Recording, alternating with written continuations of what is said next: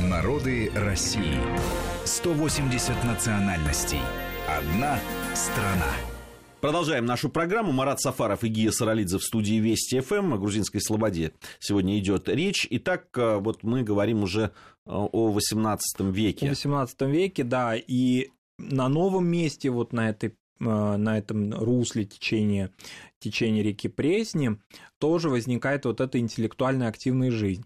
Надо сказать, что цари сами были, ну, такие ну, так скажем, еще задолго до возникновения понятия просвещенный абсолютизм, они, конечно, были просвещенные, они не были восточными тиранами, это были глубоко образованные правители, и э, их семьи, собственно, продолжали это. Вот, в частности, пришедший в Россию а, царь Вахтанг, о котором мы сказали. Вахтанг VI. Вахтанг VI привел с собой сына Вахушти Багратиони, который... Вахушти. Вахушти, да, который стал автором одной из капитальных работ грузинской историографии а, «Житие Грузии» Сакартвелус Цхофреба, которая стала а, ну, так скажем, фундаментом для очень многих последующих таких осмыслений древней и часто трагической истории Это такой за Кавказе. Грузинский Ключевский. Да, и интересно, что вот вообще э, многое из того, что мы знаем, допустим, о не только Грузии, но и за Кавказию вообще, и Востоку, и Северному Кавказу, мы знаем из трудов э, грузинских и армянских историков. То есть это были крупнейшие историографы своего времени. И вот Вахушти Багратиони, он а, тоже жил здесь. Вот, собственно, свой труд он создавал в Москве.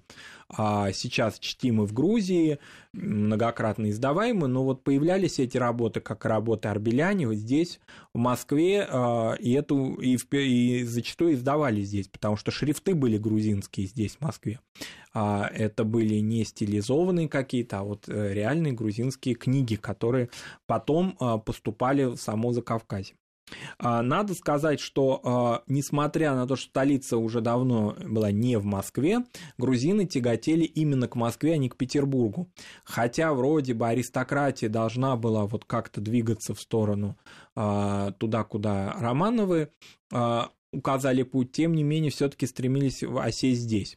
А, ну, были такие как бы исключения, в частности, вот если вернуться чуть раньше, это вот э, брат э, царицы Дарьи Арчиловны, Александр, он был одним из ну, можно так сказать, что из подвижников Петра, во всяком случае, находился в Петровском ближнем окружении и э, даже был э, участником Великого посольства в Европу с Петром вместе. Чуть запоздал, но все равно в нем участвовал. Потом в Северной войне, к сожалению, он оказался в плену, умер на чужбине э, в Скандинавии, но тем не менее, вот они всегда находились вблизи царской семьи. И даже несмотря на перенос столицы в Петербург, связи не прервались. Например, и во Всехсвятском особенно, потому что, почему в Всехсвятском особенно, потому что это царская дорога. А Дарья Арчиловна, в частности, встречала в 1730 году царицу будущую, уже практически восходящую на престол, Анну Иоанновну. И Анна Иоанновна в ее дворце а, впервые встречалась, ну или во всяком случае одна из первых была ее встреч с а, представителем Великого Тайного Совета. А потом она уже двинулась дальше в Москву. Дело в том, что Петровского путевого дворца не было еще где отдыхали Романовы при входе, въезде в Москву. И вот они останавливались, во всяком случае, мы, нам известно об Анне о ее остановке в грузинском а, дворце в Всехсвятском. Конечно, вот на Пресне немножко это было удаление, это уже была такая этническая слобода, коих было много в Москве. Здесь уже не было такого средоточия политического какого-то характера. Дело в том, что все шло к тому, что а, восточно-грузинские княжества уже войдут в состав России, что и произошло в конце XVIII – начале XIX века. Когда это произошло, уже вот политический характер снизился, слобода становилась более торговая. И грузин торговцев было много, и армян торговцев, и русские селились в этой же слободе. Вообще, э, э, вот э, когда я читал об истории этой угу. слободы, я обратил внимание, что вот ну, чистой, такой чистой, этнически чистой да, слобода она практически не было, и она сразу стала размываться. Ведь, по большому счету, грузинская слобода, если мы говорим о слободе вот на Пресне, угу. она довольно быстро так скажем, рассосалась. Она быстро, да. Это было связано с тем, что Цициановы, Багратиони, они, вот эти э, семьи, они э, стали частью русской аристократии.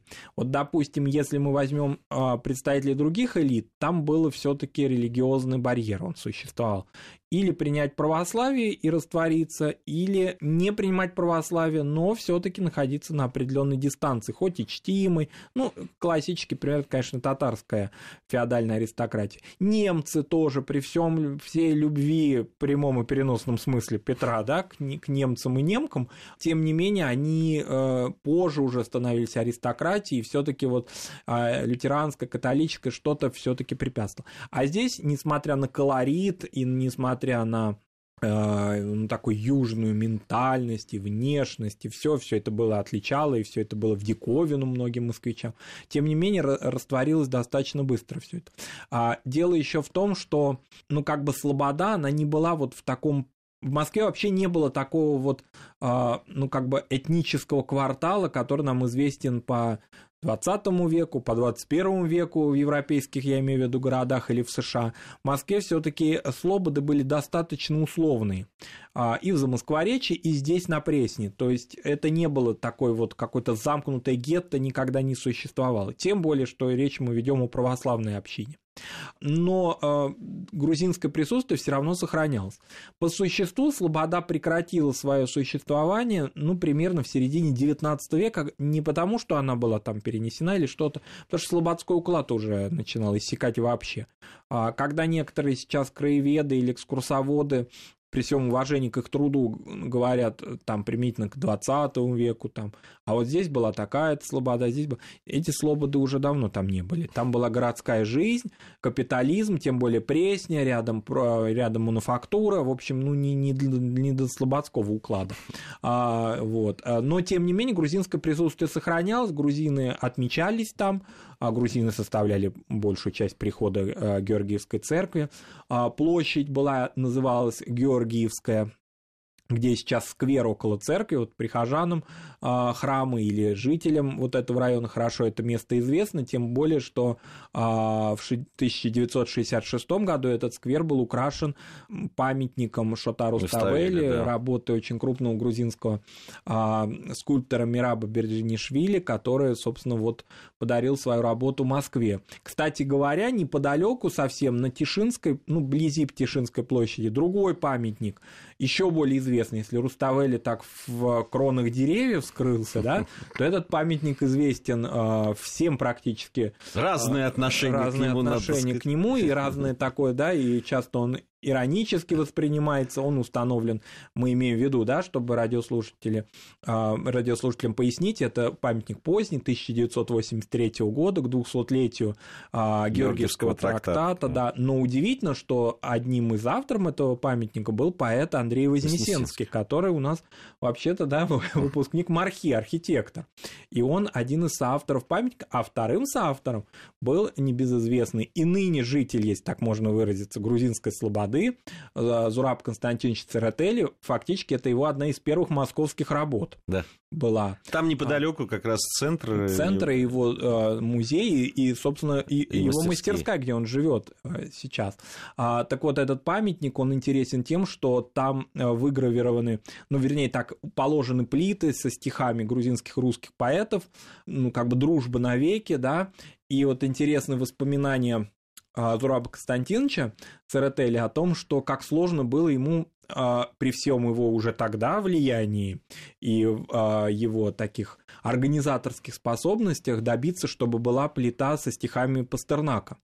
А, потому что, а, по его словам, это запрещалось, и фактически он ну, какими-то сверх своими способностями смог добиться, чтобы стихи Пастернак тоже были среди стихов других поэтов в 1983 году, когда отношение к творчеству Бориса Леонидовича Пастернака было еще очень и очень сдержано идеологически, а, идеологическими структурами партийными. Соответственно, вот это вот такие вот как бы точки, и не случайно, что там, на Тишинке. Вообще, эта местность а, и дальше как-то вот... Там равно... любопытно, в этом, э, в, в, там рядом с этим памятником на Тишинке был и небольшой музей, посвященный как, как раз русско-грузинским отношениям, угу. в Слободе и так далее. Потом он, конечно же, исчез, к сожалению. Да, единственное, что напоминает о, ну, помимо, понятно, храма, да, напоминает о каком-то, да, таком следе грузинском. Э, это, конечно, уникальный музей подпольной типографии 1905-1906 годов на Лесной улице. Ну, тоже, в общем-то, местность не отдаленная от грузинской слободы. Ну, понятно, что его существование связано было, конечно, не с русско-грузинской дружбой, а с партийными в свое время, да. Связями. А, и связями, скажем так, да, двух народов. А впоследствии просто диковина такая. Я совсем недавно был в этом музее. Это, конечно, уникальный музей. Он был переполнен экскурсантами. Это очень интересно. Э, Если это... у вас есть возможность, обязательно Обязательно, сходите, да. Это э, кто живет в Москве или будет в Москве, это э, он расположен на Лесной улице, неподалеку от метро Белорусская. Это уникальный музей с уникальными сотрудниками, которые в течение рабочего дня неоднократно, ну, наверное, я думаю, что много раз, проще говоря, спускаются в подвал, в котором, в общем, человек разогнуться-то не может. Именно именно там находились типографские станки, на которых грузинские и русские а, большевики, значит, печатали газеты в дни а, революции 1905-1906 года. Но там и атмосфера грузинского дома сохранена. Ковер, фотографии таких колоритных, значит, грузин-большевиков. И, в общем, такая атмосфера... Потаенных. Потаенных, да. А, интересная, замаскированная, надо сказать, да, под продажу а, фруктов. фруктов. Кстати, убыточное да. было. Приходилось большевикам доплачивать. Приходилось, как сказали мне сотрудники, покупать а, многие фрукты под видом грузинских на Тишинском рынке. Вот поэтому они и прогорели. Марат Сафаров и Гия Саралидзе в студии Вести ФМ. Это наш проект «Народы России». После, э, после новостей мы продолжим с Маратом нашу беседу. Народы России. 180 национальностей. Одна страна.